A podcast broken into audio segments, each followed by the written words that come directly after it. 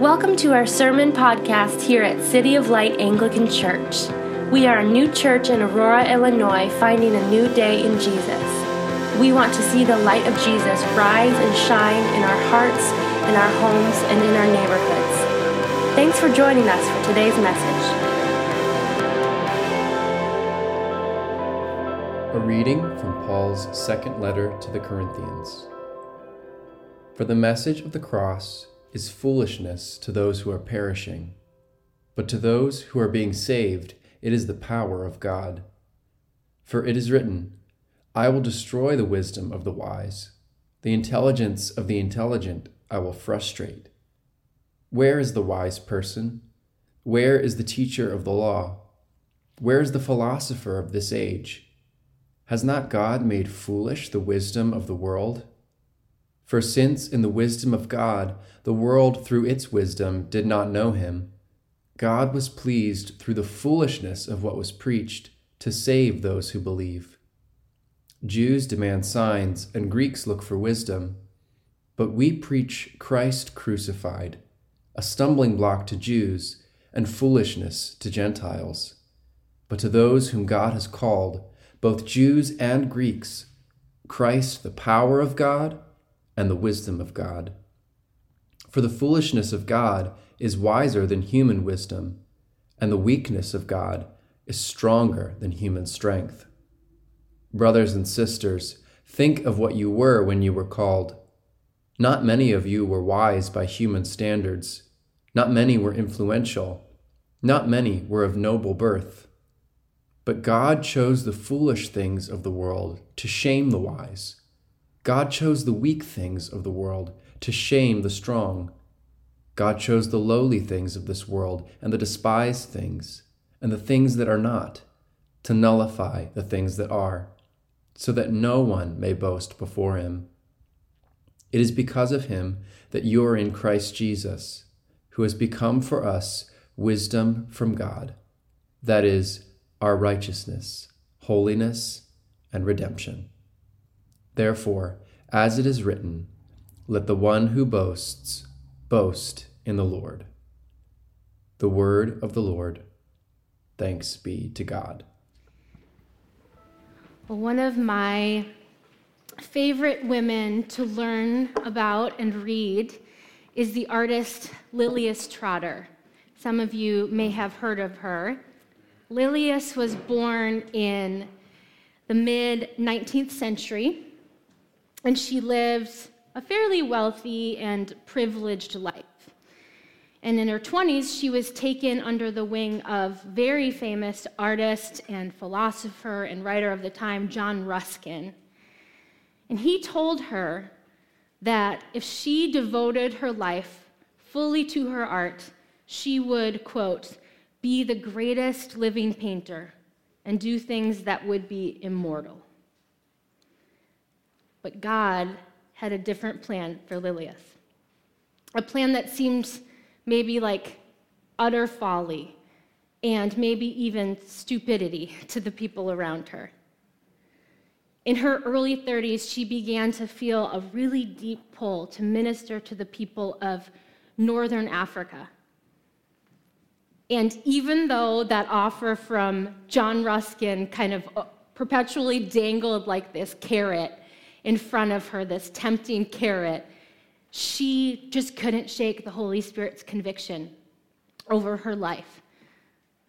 And so, as a single woman, a single woman who didn't speak any Arabic and was rejected from several official, official missions organizations because of her poor health, Lilias arrived in Algeria less than one year after that initial calling from the Lord. She lived and worked alongside two other single women, and they were in a field of work that, as women and in this culture, just was completely inappropriate for them and perhaps even scandalous. She was perhaps a little bit over her head and maybe even a little bit out of her mind. But that conviction that she felt from the Lord persisted. She said just after she arrived, The three of us, these three women, stood there looking at our battlefield, not knowing a soul in the place, or a sentence of Arabic, or a clue for beginning work on untouched ground. We only knew we had to come. Truly, if God needed weakness, He had it. Um, as a missionary, she continued in her crafts of writing and art. Um, here's going to be an example of one of her paintings, one of my favorites, because um, I love that, like much of her art, it focuses on the women and girls in the Algerian culture, uh, people whom um, they, they would have no one to tell their story, and they would have no outlet for having their voice heard. And Lilias um, depicts them and their domestic lives just so beautifully. Thanks, Todd. Um, I'm going to come back to her legacy a little bit more um, at the end here, but I just want to ask the question for us this morning why would she do that? Why would she give up fame and influence and this artistic legacy that was promised to her? She understood something that the world did not. And it was the gospel of Jesus Christ, that burning in her bones, that compelled her to do something that others would call a waste and would call crazy but for Lilias, following Jesus wherever he led her was the only thing that made sense. See, the kingdom of God through the cross changes everything. To the world, it's foolish. But to those of us who are being saved, who have seen and experienced the deeper work and wonder of the cross, like Lilias did, the cross is the very power of God. And so, through these words from the Apostle Paul to his letter to the Corinthians that we read this morning, we're going to explore just a few questions. What drove Lilias to do something so wild and foolish? And what does the work of the cross actually accomplish? And then, what is true folly? and true wisdom. And as we look more closely at the folly of the cross here, we can see that there are two main patterns kind of that rise to the surface in this passage the flip of the cross and the followers of the cross. See, the cross flips everything around, and the cross turns us into followers. So, if you have your Bible with you, or you can grab a Bible on the seats, um, turn to that passage with me. It starts on page 1450. 1450.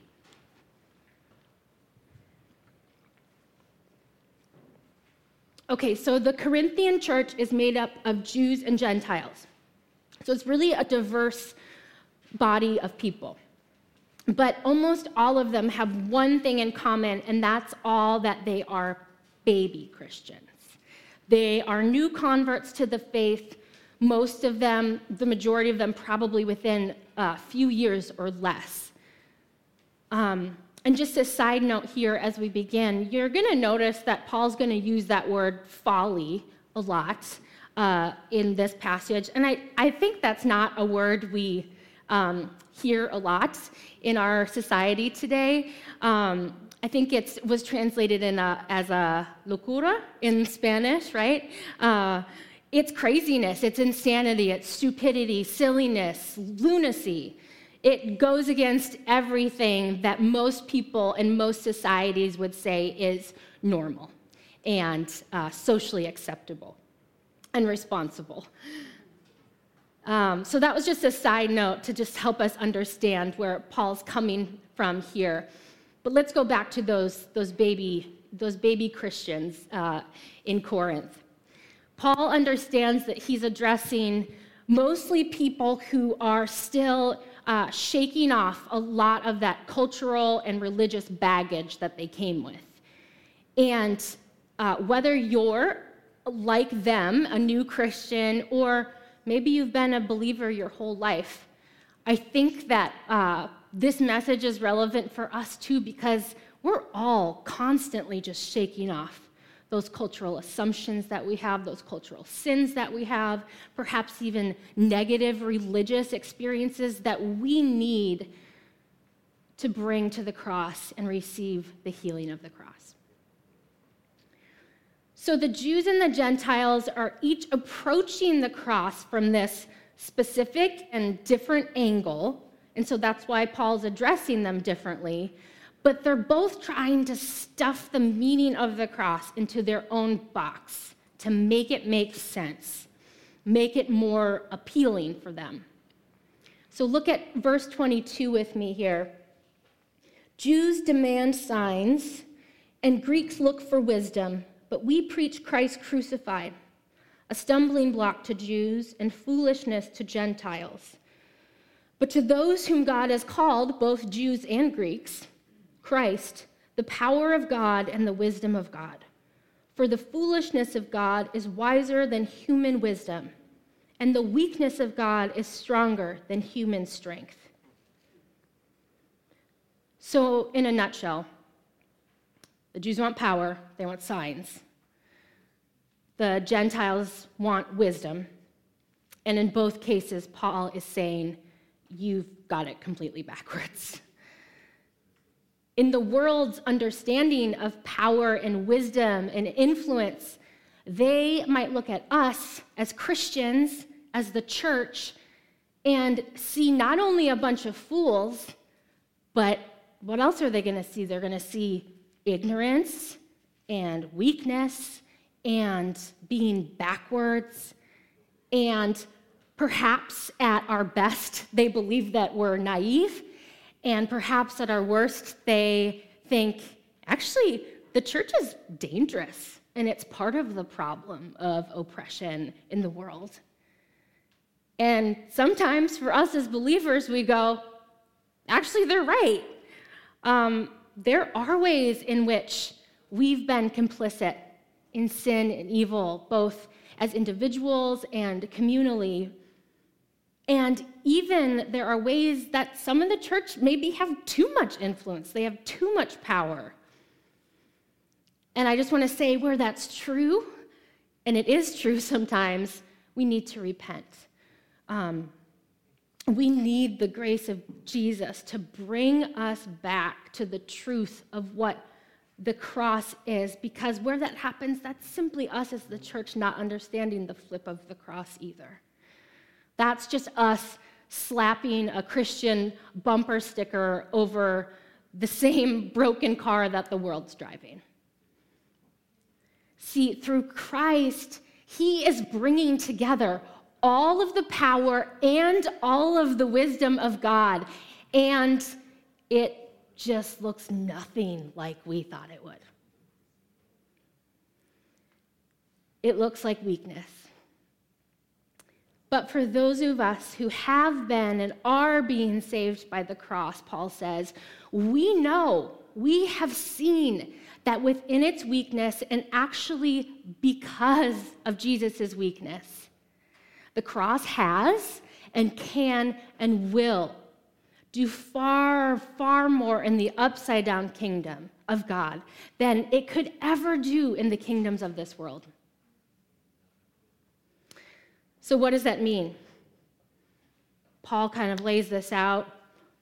That means whether you're of noble birth or not, whether you have influence or a big Twitter following for your hot takes, or um, if you have anything else that the world deems as important or influential.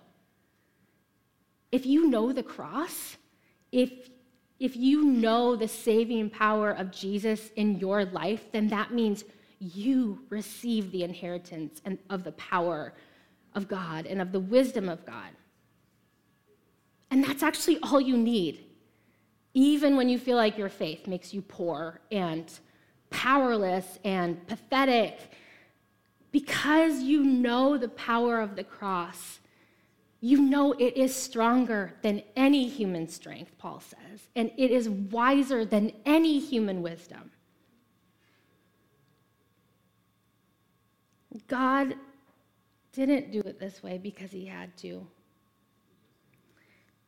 He was pleased, Paul says, to choose the foolish, lowly, despised things to bring his plan into the world.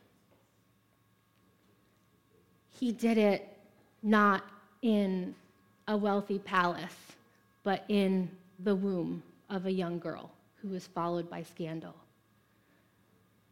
Not through, not in the heat of a uh, subtweet battle where you just destroy your opponent and you vilify your brothers and sisters, but in the peace of a baby in a stable who would call us his sons and daughters. Not in a combat zone upon a warrior's white horse with a sword of victory in his hand while others cheered, but on a cross on a hill with nails in his hands, while others jeered and mocked him. Paul says, This, this cross, this is real wisdom and real power. Pastor Charles Spurgeon once said, If ye seek wisdom, ye shall see it displayed in all its greatness, not in the balancing of the clouds nor in perpetual motions of the waves of the sea, not in vegetation with all its fairy forms of beauty, nor the animal with its tissue of nerve and vein and sinew, nor even in man, that last and loftiest work of the Creator. But turn aside and see this great sight an incarnate God upon the cross. Here is essential wisdom, enthroned crowned, glorified. Well, Jesus lay cold and dead and weak on the cross and in the tomb. Somehow, in the mystery of God, at the same time, his strength and power were at work as he was storming the gates of hell to redeem us from all sin and death and after his death as his disciples doubted and um, were confused in their grief. And they doubted everything that they thought they knew and they had experienced. The hope of the resurrection whispered just wait. It's all going to make sense. And even now in our pain and our doubts in our suffering, in our um, not being able to understand the hope of the resurrection, also whispers, just wait. Just hold on a little bit longer because it's all going to make sense. God's wisdom and his power are on full display on the cross that overturns all of our worldly understandings and categories. See, it's in his weakness that actually God's power is unleashed. And it's because of his weakness that Jesus is glorified. Listen to these words from Philippians that just encapsulates this. Jesus humbled himself by being becoming obedient to death, even death on a cross. Therefore, God exalted him to the highest place and gave him the name that is above every name that at the name of Jesus, every knee should bow in heaven and on earth and under the earth, and every tongue acknowledge that Jesus Christ is Lord to the glory of God the Father. Jesus understood that there was a wisdom and a power that we knew nothing about, but he showed it to us. And it's this deeper beauty of power and wisdom on the cross, the folly of the cross that turns us into followers of the cross as well. So, my two year old Wells, um, whom many of you see bumbling and running around, I'm chasing him most Sundays, but staying still this morning. Um, he has this skill for sneaky thievery. And uh, so sometimes he thinks he can snatch something like really quickly without us knowing about it, but then I think he feels guilty and he uh, destroys the evidence immediately. So he especially likes doing this with our phones, and he has this. I mean, it really is quite impressive. Nora, right? Am I right? he has this ability to grab the phone and then throw it on the floor in like less than a second. It's just this fluid motion of whipping it on the floor, and uh, the, or on the floor, or in the kiddie pool, which he did um, to my phone on the Fourth of July, which was just super fun. I'm like, why would you even go through all of this trouble to steal this and then not go like take the phone and hide in a corner and like try to find Daniel Tiger games on it, but just you're just gonna whip it in the pool? Like, what a waste.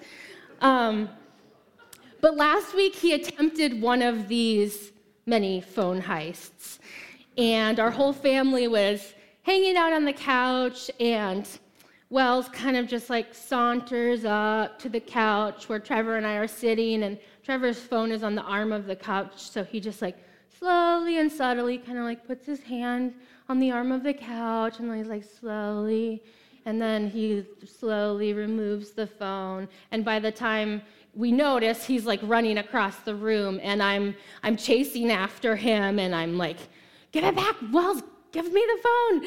And I like have him backed in a corner by the window. And um, he's like in a frenzy, like in a panic, like, what can I do with this? Where can I, where can I throw this phone? And he's like, I mean, there's the floor. That's kind of like my go-to. That's like my MO, but I, I don't know. I'm just feeling really creative. Like, is there anywhere more destructive that I could throw this phone? And so he's looking around and he's like, Oh, the window. Okay, okay. So he, uh, he decides to just try to chuck the phone out the window, but of course, not, he doesn't understand the basics of like physical laws. So the, the window's closed. So it just uh, hits the window and it bounces back and it like hits him in the face. And he's fine, he's fine. He's like, but he's like, why didn't, why didn't this work? And of course, we're all laughing because as a parent, you just have to. And then you're like, are you okay? But also, like, it's kind of your fault. Um, so he, I'm like, well, is you okay, buddy? There's something about this that's just not clicking for you. Like, you see the window, but you don't understand how it works. Um, and I was thinking about this this week, and I was like, I wonder if there's maybe something for us, this lesson for us in his ignorance of the basic mechanics of how windows work. Um, see, maybe in his imagination, he looked at the window, and in the split second as he made that decision, he sees the possibility of what's beyond the window. And so, in his mind, he conjures up this long, extensive story of what's going to happen when I throw the phone out the window. And he envisions his dad's like fairly mediocre cell phone being hurled out the window and uh, through the winter air and onto the street below where a car would come or an elephant or like who knows? It's his imagination. Maybe like a dinosaur is going to come and it's going to smash the phone in the street and it's going to crush it in this tragic defeat. And he's like, wow, what drama and intrigue this is going to add to my boring life. Like, what a story I'll be able to tell. Great imagination. Um, so there's this gem here for us, I think. Um, it's so easy to look at the world as this closed window, as this sad, dead end. We look at it, we throw something against it, we throw our hopes, our relationships, our money, our self worth, and we know it's just going to come back and bounce off the window and hit us in the face every time. It's like, this is all there is. We're just stuck inside with this closed window. But through God's love for us on the cross, it's like the window of the world is opened for the first time. And we see and experience this fresh air, and we see the beauty of what's outside. And we experience goodness that is just far more than we can understand right now in our present circumstances.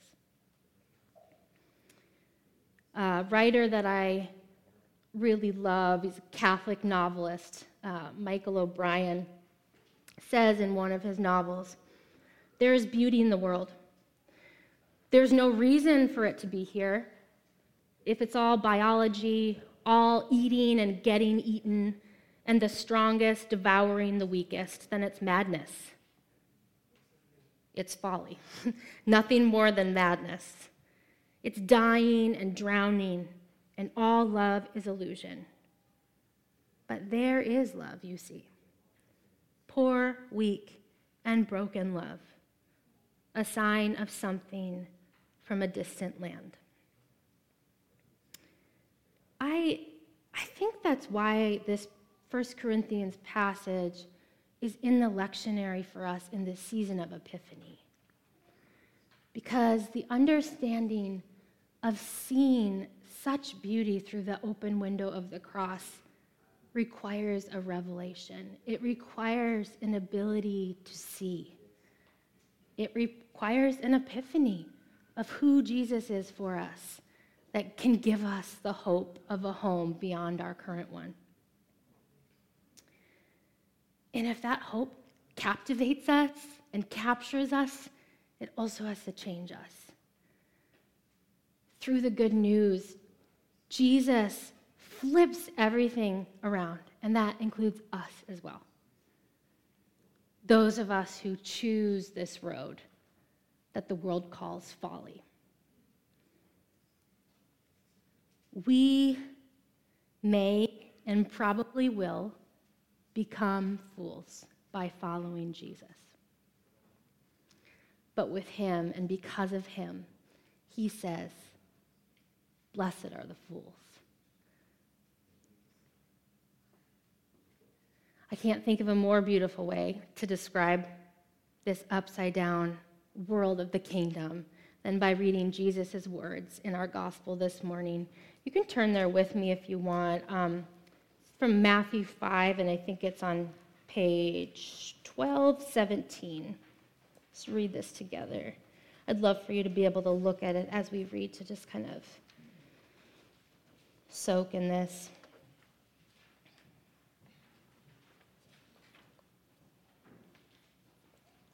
Jesus said, Blessed are the poor in spirit, for theirs is the kingdom of heaven. Blessed are those who mourn, for they will be comforted. Blessed are the meek, for they will inherit the earth. Blessed are those who hunger and thirst for righteousness, for they will be filled. Blessed are the merciful, for they will be shown mercy. Blessed are the pure in heart, for they will see God. Blessed are the peacemakers for they will be called children of God. Blessed are those who are persecuted because of righteousness, for theirs is the kingdom of heaven. And I look at these words and I think again about the life and legacy of Lilias Trotter. She's just one, one example of this, of the saints foolish saints. Um, she might have been a fool in the world's eyes, but in the cross, she was given and lived out of the very wisdom and power and deeper beauty of God's love. And her legacy is incredible. She would spend the rest of her life about four decades ministering to the people of Algeria. And when she died, she left behind 30 missionaries who looked to her as their leader and pastor, and they continued that work, ministering to the people of Northern Africa. Through her work and through these missionaries that she mentored, she essentially founded what would become Arab World Ministries, um, which since has merged with several other larger missions organizations, but in essence still remains to this day and is still ministering to the people of Northern Africa. This is almost 100 years after her death. It doesn't seem very foolish right now. I know that not all of us have a calling like Lilias Trotter's. But I know one thing is for sure, and that is God is looking for fools, for a fool's errand. So, I just want to ask us this morning are we foolish enough to believe that the cross is real? That this burning ache that we feel inside of us is directed somewhere, and that's a home that we will one day see. That when we come to this table on Sundays, that we actually get to meet with the God of the universe who holds all power and all wisdom. Do we believe that Jesus is coming back to make all things right? Do we believe that we can give up our lives because we're going to receive more in return than we could ever imagine. And if you're here this morning and you want to believe this, you want to know the wisdom and the power of God on the cross, then I would love to talk with you and pray with you after the service today. You can also talk with one of our prayer ministers who will be over there um, during communion. And so, my hope and prayer this morning is that God helps all of us believe the folly of the cross more and more deeply. So, if you believe, if you live and give from this place of belief. Then I just want to affirm and bless you as you hear the words of God's love for you when He says to you, Blessed are the fools. Blessed are you, for yours is the kingdom of heaven. In the name of the Father, the Son, and the Holy Spirit.